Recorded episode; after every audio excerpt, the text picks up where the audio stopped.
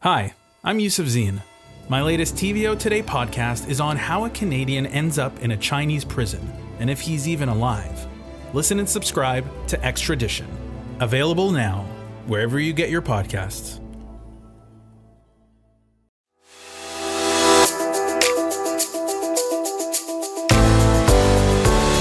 Welcome, everyone, to the On Poli podcast. I'm Steve Paikin. And I'm John Michael McGrath. Today on the pod, the Ontario Energy Board wants you to pay more for your natural gas. Energy Minister Todd Smith disagrees. Guess who won this fight? We're hearing rumors of a new omnibus bill that's headed to Queen's Park. And the Premier is dropping hints about a huge infrastructure project, perhaps the biggest in the world. What's that all about? It's Friday, February 16th, 2024. So let's get to it.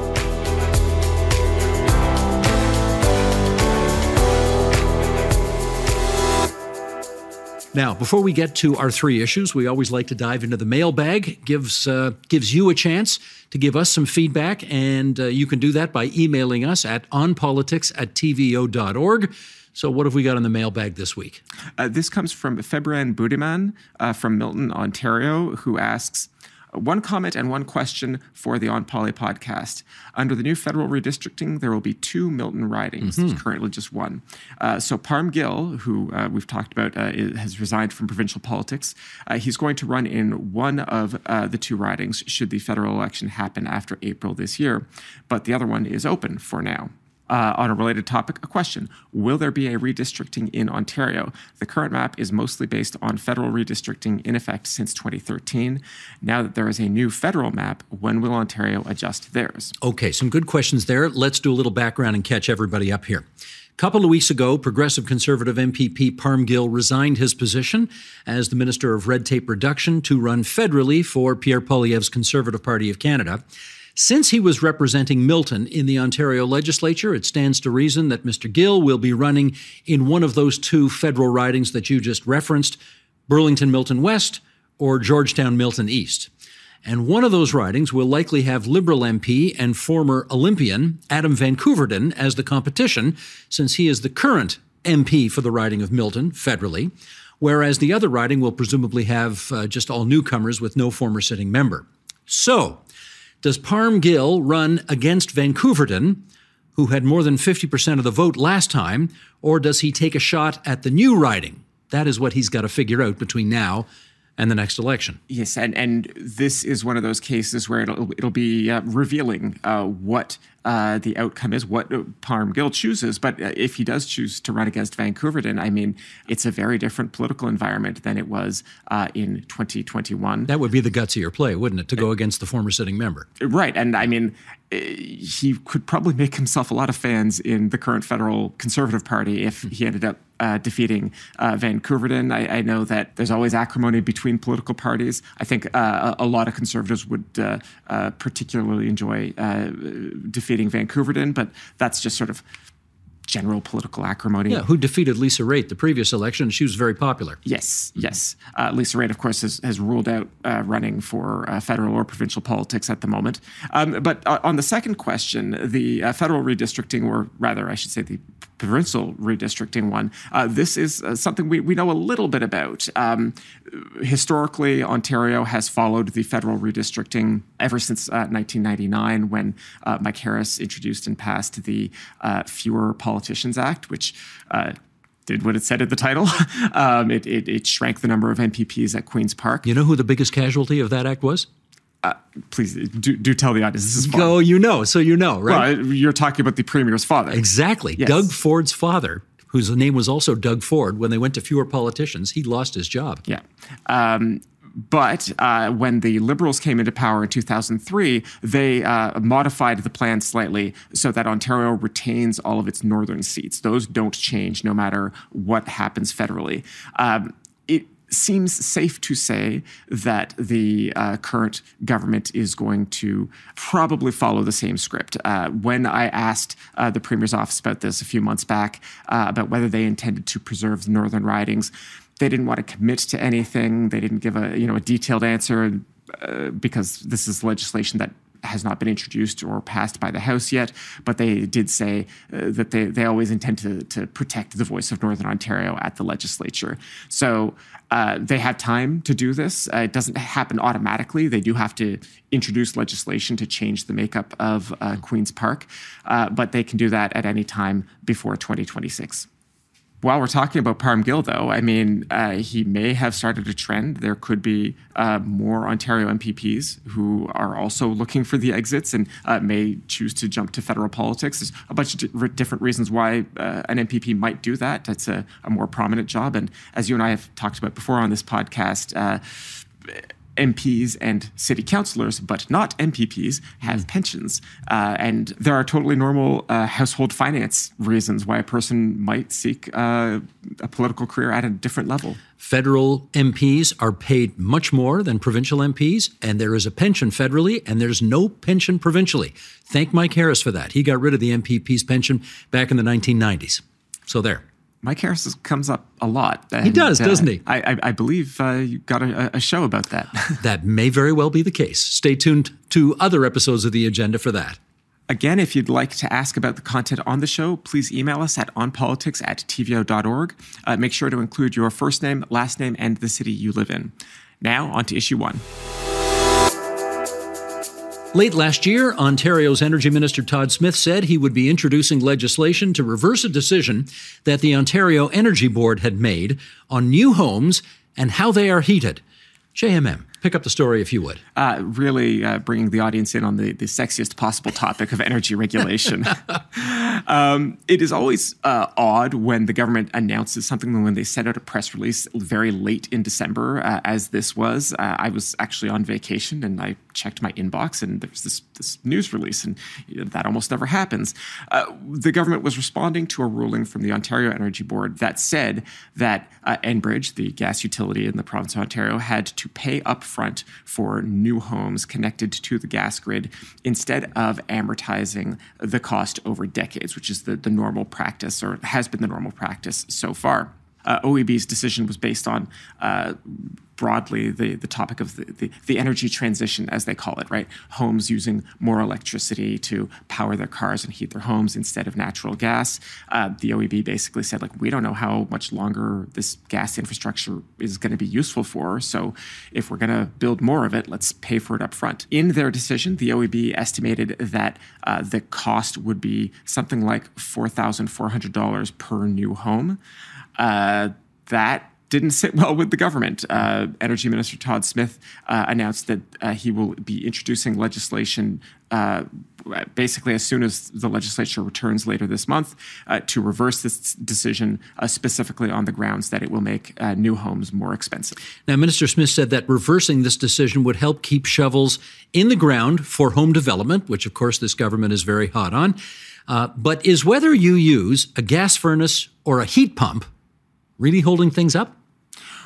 You know, this is a, a, a, the fair question, right? Uh, the, there is a trend towards uh, more electrification in homes. I mean, it's a bit of like everything old is new again, right? In the 50s and 60s, you saw campaigns for the all electric home. Mm. Um, and now we're seeing a return to that, this time with things like heat pumps and electric cars. Um, Ontario, relative to other provinces, uh, could be, I think, fairly said to be lagging behind a bit uh, out of a uh, however many millions of homes we have in this province, only about 400,000 currently use heat pumps. Uh, those numbers are substantially higher in some other provinces. Uh, that said, incentivizing developers to choose heat pumps for new builds instead of using gas furnaces traditionally um, could be a way to build in more uh, more efficiency in the new homes that we do build. Uh, the Environmental Commissioner of Ontario, uh, position that since been folded into the Auditor General's office, uh, had criticized some of the current policies, which uh, encourage new natural gas infrastructure, even in cases where uh, heat pumps would be more affordable. So, the situation of Energy Minister Todd Smith introducing legislation to rebuke a decision made by the Ontario Energy Board, how big a deal is that? it's not a small deal, certainly. Uh, I, I, did speak with some environmental advocates who said, you know, quite aside from the substance of the decision, they, they really didn't like the sight of uh, what is supposed to be a professional arm's length regulator being overruled by uh, the provincial government, basically on, on broadly speaking, you, you, they're, they're being overruled by the political side of the government, and uh, they, that was was concerning. Um, it's also clearly a case where the government is is picking a side, right? They're picking natural gas over uh, a cleaner energy source. Um, you know, it could, in theory, be reversed by another government in time, uh, you know, after the, the next election. This is uh, something I wrote for TVO.org. You know, this is not um, a huge decision in terms of its direct stakes, right? We're talking about a few thousand more homes that will be built between now and the next election that will be connected to the gas grid. That's out of an installed base of about 4 million homes uh, between Ontario and Quebec. So it's not uh, the end of the world, and, and and we shouldn't like catastrophize it or, mm-hmm. or over dramatize. It. But it will pollute more. It will pollute more, and and you know it will it will add to the margins, and you know the margins can matter. Um, and and the broader issue here is about the sustainability of our energy system overall, and uh, how quickly or not so quickly we are transitioning to uh, cleaner systems. Okay, with that, onto issue two. Now, sticking with housing, there's some reporting from the investigative online magazine The Narwhal that Ontario may be looking to expand its power to expropriate land. The so called Get It Done Act could be introduced when the legislature returns the Get It Done Act. I wonder where they got that line from. I, I was going to say, you know, this bill has not been presented to the legislature. You and I have not seen the text. We are going off of the Narwhal's reporting. Uh, but based on the title alone, I, I, find this a very credible report. it sounds like it. Sounds like it. So, what's it all about? This is, uh, again, from the Narwhal's reporting, uh, based on the idea that uh, in order to get uh, more housing built, we need to get more infrastructure built, right? You, you plug homes into things like roads and wires and, and pipes, and that's uh, how we get homes built. And uh, one of the ways that you do that, uh, particularly for things like highways, is you expropriate the land, right? If you need to build a very big, long highway, you don't go and negotiate with every single landowner uh, on that route. The government just says, hi, we're taking your land, here's some money. um, now, there's a process to do that legally and fairly. And um, traditionally, the government has to meet a test of, of uh, it's, it's, called a hearing of necessity.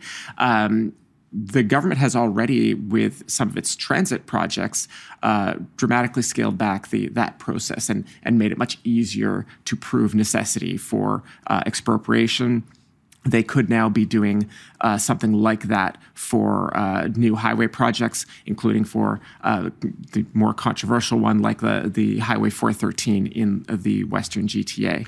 Well, yeah. In fact, in a recent episode, we did mention that, uh, well, I think we were talking about the Greenbelt actually, and we said that, you know, good process, as boring as that sounds, actually is really important when it comes to good governance.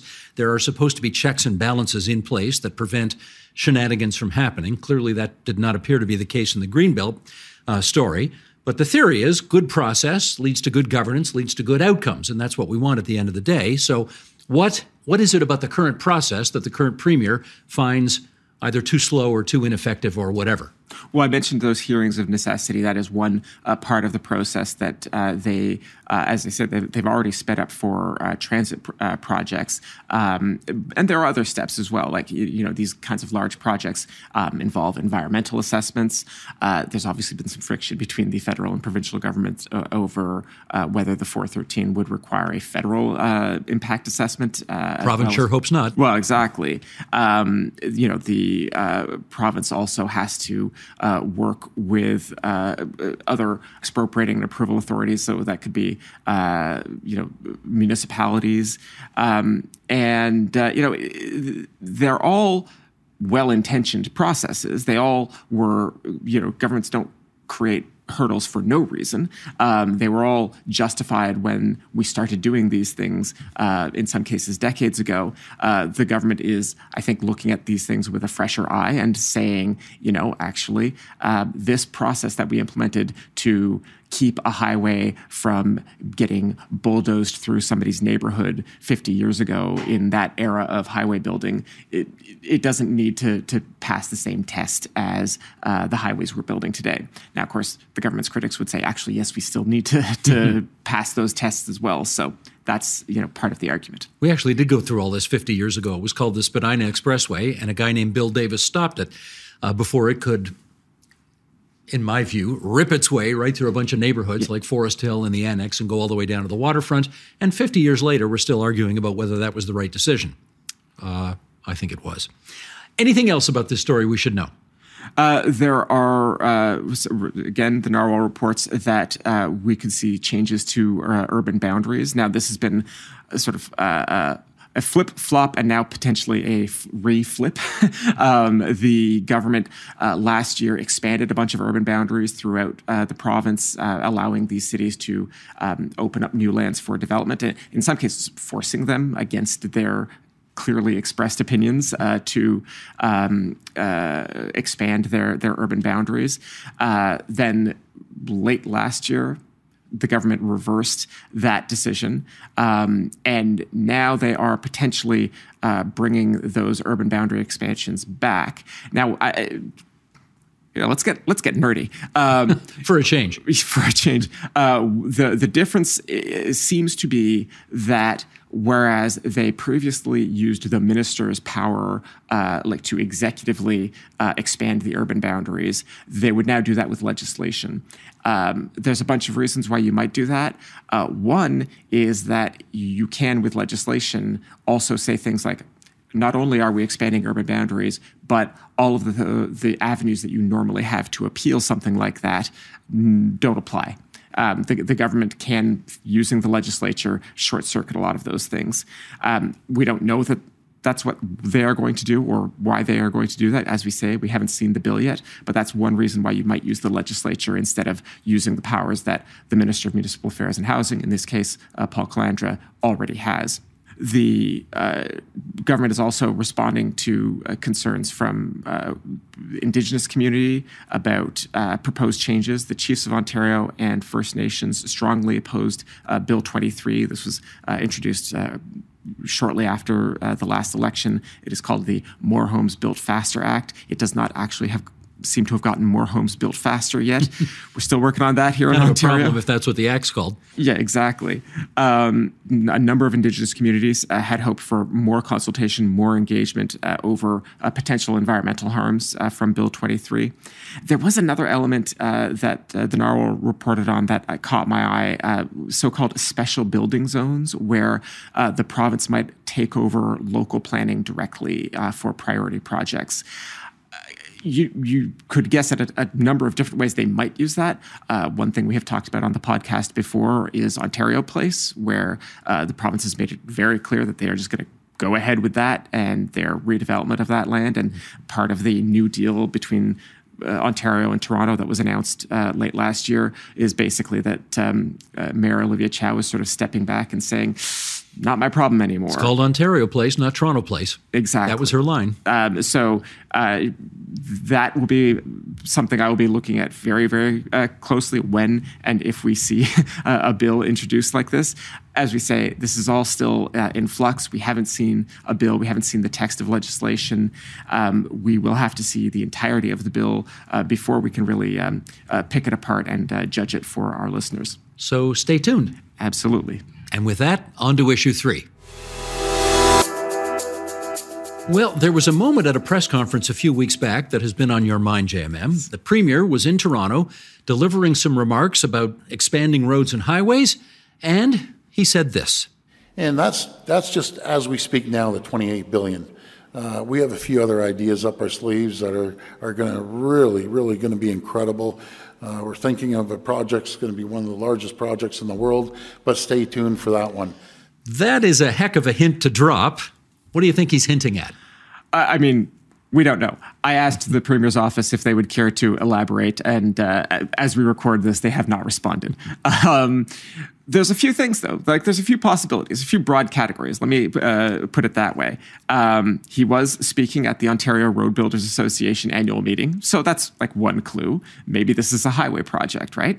Um, ontario has some very large road projects underway already. Uh, my mind goes to the gordie howe bridge down by windsor detroit. Uh, now that's a federal federal project, though there are substantial provincial uh, contributions to that. Now, you know, can I just jump in? Yeah. I know you're not a sports fan, but do you know who Gordie Howe was? He was a hockey player, correct? He was a hockey player.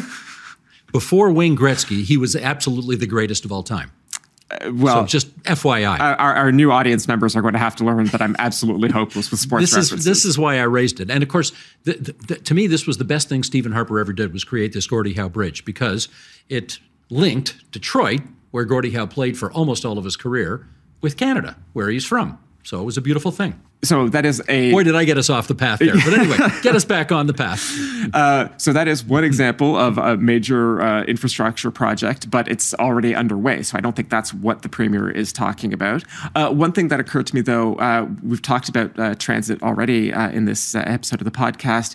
Uh, back in 2022, the Ministry of Transportation published uh, what they called the long term transportation plan that included a sort of like wish list for all of the major projects the government was considering out until about 2050 or so.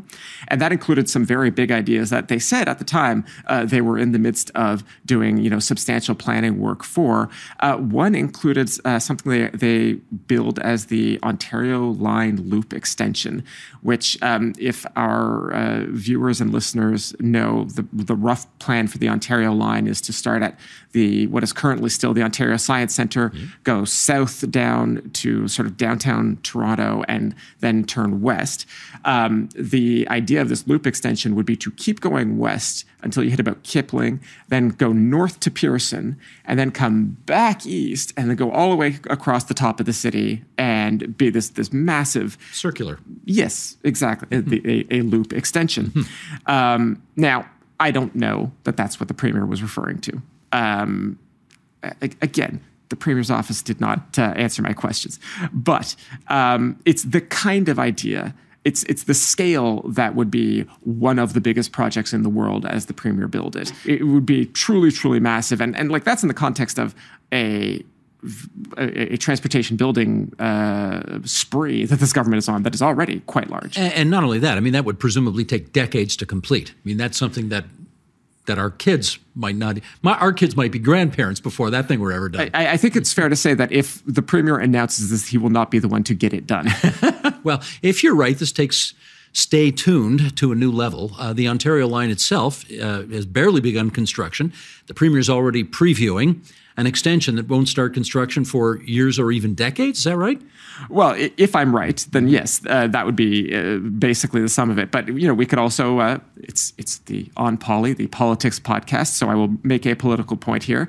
Um, we know that the progressive conservative government and, and the PC party uh, have done pretty well by emphasizing to voters their desire to build and keep building.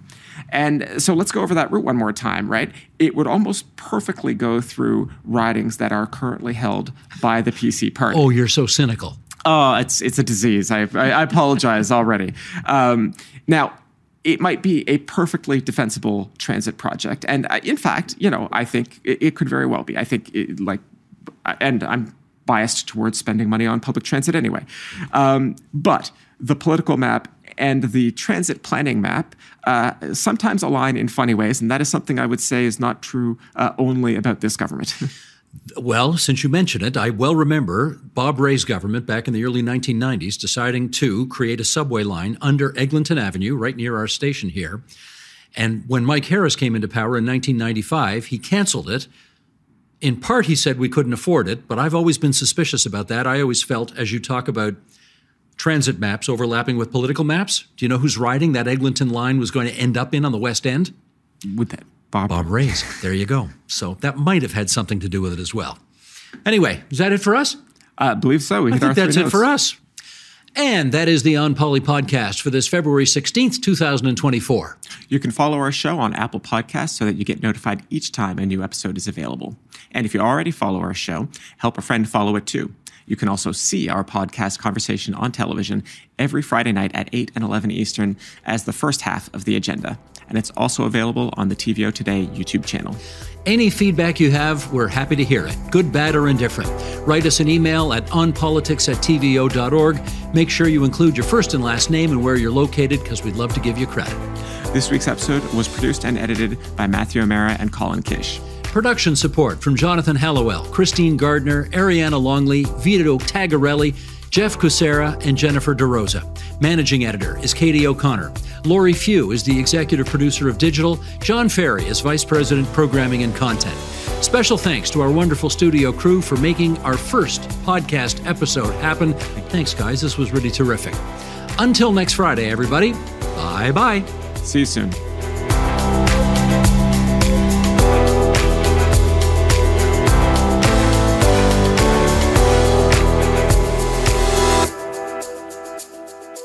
I guess they didn't feel the need to put our pictures up there since we were actually Uh, here. our faces will be visible this way.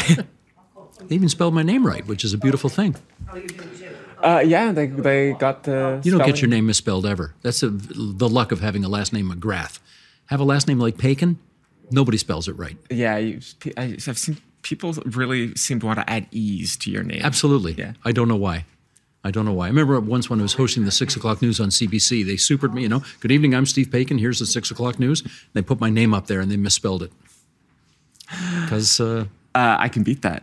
go ahead. uh, on a Sunday, uh, my dad got called in to like to do a phone in for uh, CBC News World, um, and the poor intern who was uh, helping out on the Sunday shift uh, slapped a photo of me from a Google search result up as my dad was doing the phone in. Well, that's the problem when you got father and son with the same name. Yeah, same name, and as it ended up, same job. Same job. Right, right. Very funny.